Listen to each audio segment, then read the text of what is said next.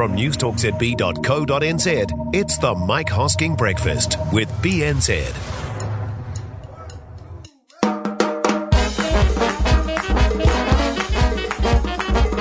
Oh, g'day there, and welcome to the rewrap for Tuesday. All the best bits from the Mike Hosking Breakfast on News Talk ZB in a sillier package.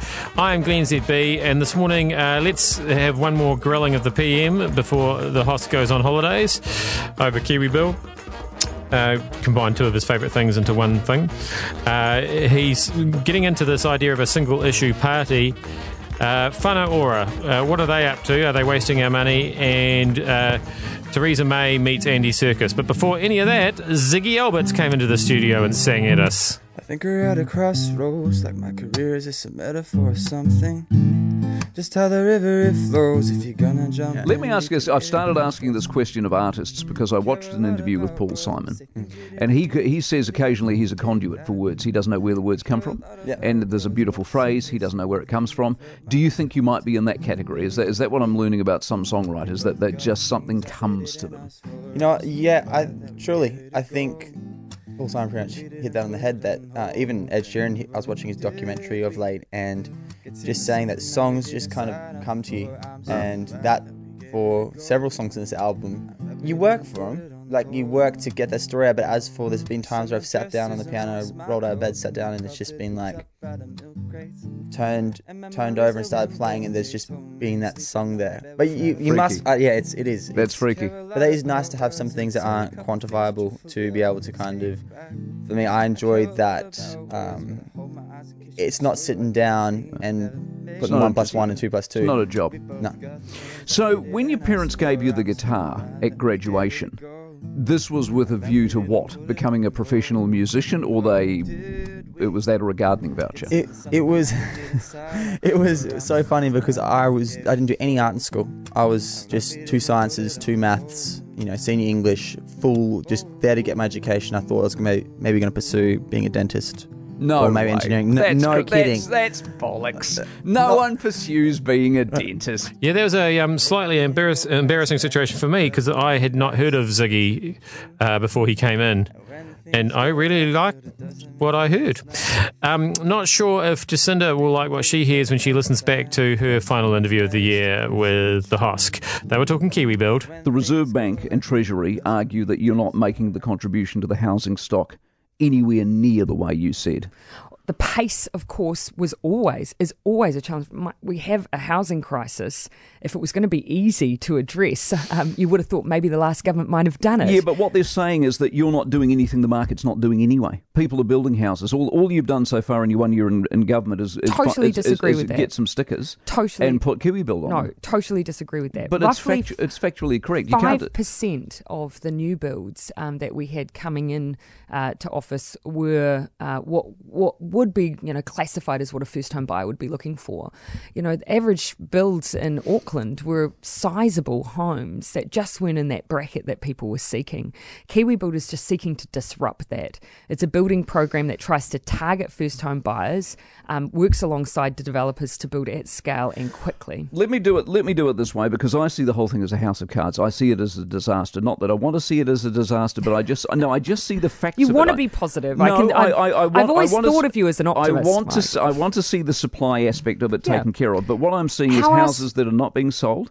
I'm seeing houses in areas that are in the wrong areas. The houses Mike, are too small. Let me, what else would you do? Is Mike, what you're asking. me. Wanaka, we're talking three houses that haven't sold. It's three. three, too, Wanaka, ma- three, three. Too, three too many. Yep. So if, if you thought that sounded a bit tense, don't worry. Uh, they exchanged gifts, Christmas gifts at the end there.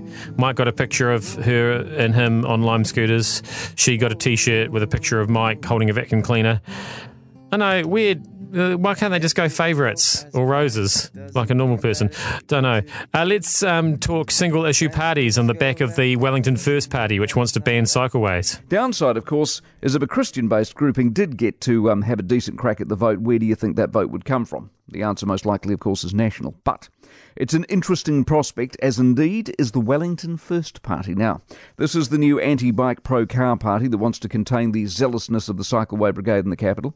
Under the normal circumstances, I would dismiss them, of course, but here is the stuff that goes their way. The two that have started the party are experienced, they're articulate, they have an issue that connects with people. It is tangible. You can touch it, you can feel it. Hate it. Sort of connection. It's not like climate change or recycling or poverty or race relations where it's all hot air and ethereal. It is street level, black and white, and that, if handled well, grabs votes. It connects, it appeals. It's not just the ideological, but to the regular person. Every person who has sat in a car next to an empty cycle or bus lane and isn't moving gets it. Every person who can't get to their shop because of a cycle lane gets it. Every business that's gone bust because of a cycle lane, all the congestion because of them, or the lack of parking because of them. This is a retail issue. This is an issue that is beyond politics and touches people in a practical way. The reason no one votes in local body elections is because it's the same old crap. Broad based umbrella type hot air about community contributions, issues like social housing that's well beyond the remit of councils. People can't touch it or feel it or recognise it. Bike lanes they can.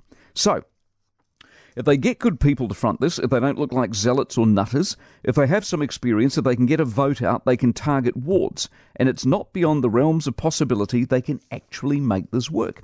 And most appealing of all, it's a very tangible, specific thing that can be achieved. I mean, you can see the results. A cycle lane is either there or it isn't. It's either funded or it isn't.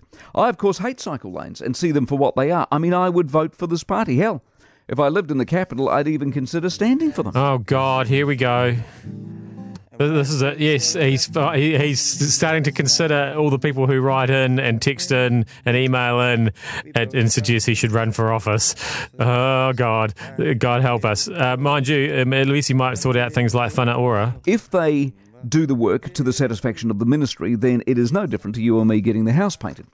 If we got a bunch of quotes, we gave the job to Painter Ray, and Painter Ray does the job well. What he made by way of profit doesn't concern us. And that's how it is with social policy. Except social policy isn't like painting a house, it is a lot less tangible than that. I mean, how was the social program delivered? Who benefited? How did they benefit? How was that benefit measured? Can questions be asked around the quality of the program that allegedly can be delivered to the ministry's satisfaction and yet still have $600,000 left over? Were the ministry getting ripped off in the first place? Were there genuinely competitive bids for the job? Doesn't the fact that there is $600,000 left over, and if the job was well done, that simply mean the job cost $600,000 less than they thought? And is $600,000 in the pocket of the John Tamiheres as useful as it would be? if it were put back into the next round of funding from the ministry? Is the contracting of services more efficient if this sort of extra money lies around at the conclusion to be pocketed, as opposed to the ministry doing the job, for example, themselves. Uh, there are a lot of these independent service providers only because they've worked out there's easy coin to be made from a fat, inefficient ministry. They're all good questions, and they're especially good given, as always, it's our money that's being spent. And perhaps the big picture, given we are constantly being told certain sectors of the community are hard done by, underprivileged, without food or housing or shoes or literacy or parents, how is it at the end of it, we still have hundreds of thousands of dollars floating about to be put in a pocket. And are these programs remotely successful? Hopefully, the Prime Minister will be able to help out. Well, is he talking about Painter A or Painter Ray? I couldn't quite make that out. Ray the painter, or or the first of several painters. So complicated. Let's uh, finish up here with just one of the funniest things that's around on the internet at the moment. Andy Serkis playing Theresa May being Sméagol. It's it's a bit complicated, but I think you'll get it. Trending now on the Mike Hosking Breakfast. Always heading this way, really seemed abundantly clear from the day the deal was presented. She didn't have the votes. The Irish border, as it's always been, remains the sticking point, of course. So, um, so the Lord of the Ring star Andy Serkis, he's brought back Gollum. This is it. Oh, dear. Yes, yes. We takes back control. Money, borders, laws, blue passports. no, it hurts the people. It makes them poorer. But I finds it negotiates it. We want it. We has to do it. Okay. But they told us, precious. They hates the deal. All of them hates it. They want a people's vote. People's vote? Ah! They steal it from us. Curse them, we hate them. But the peoples are our friends. You don't have any friends. I think, says the Twitter, we should have Andy Serkis do a news channel, but with him acting as all the people. I, I feel like the host didn't really appreciate that as fully as he might have if he'd ever seen any of the Lord of the Rings movies, which sadly and kind of disgracefully he hasn't. Uh, on that note, uh, that will bring this episode of the Rewrap to an end. I will see you back here again uh, tomorrow for more, uh, and hopefully we'll be able to put some more references in that Mike doesn't really understand because that always makes me giggle.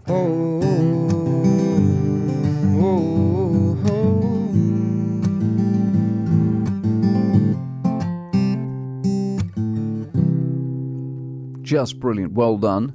And Merry Christmas.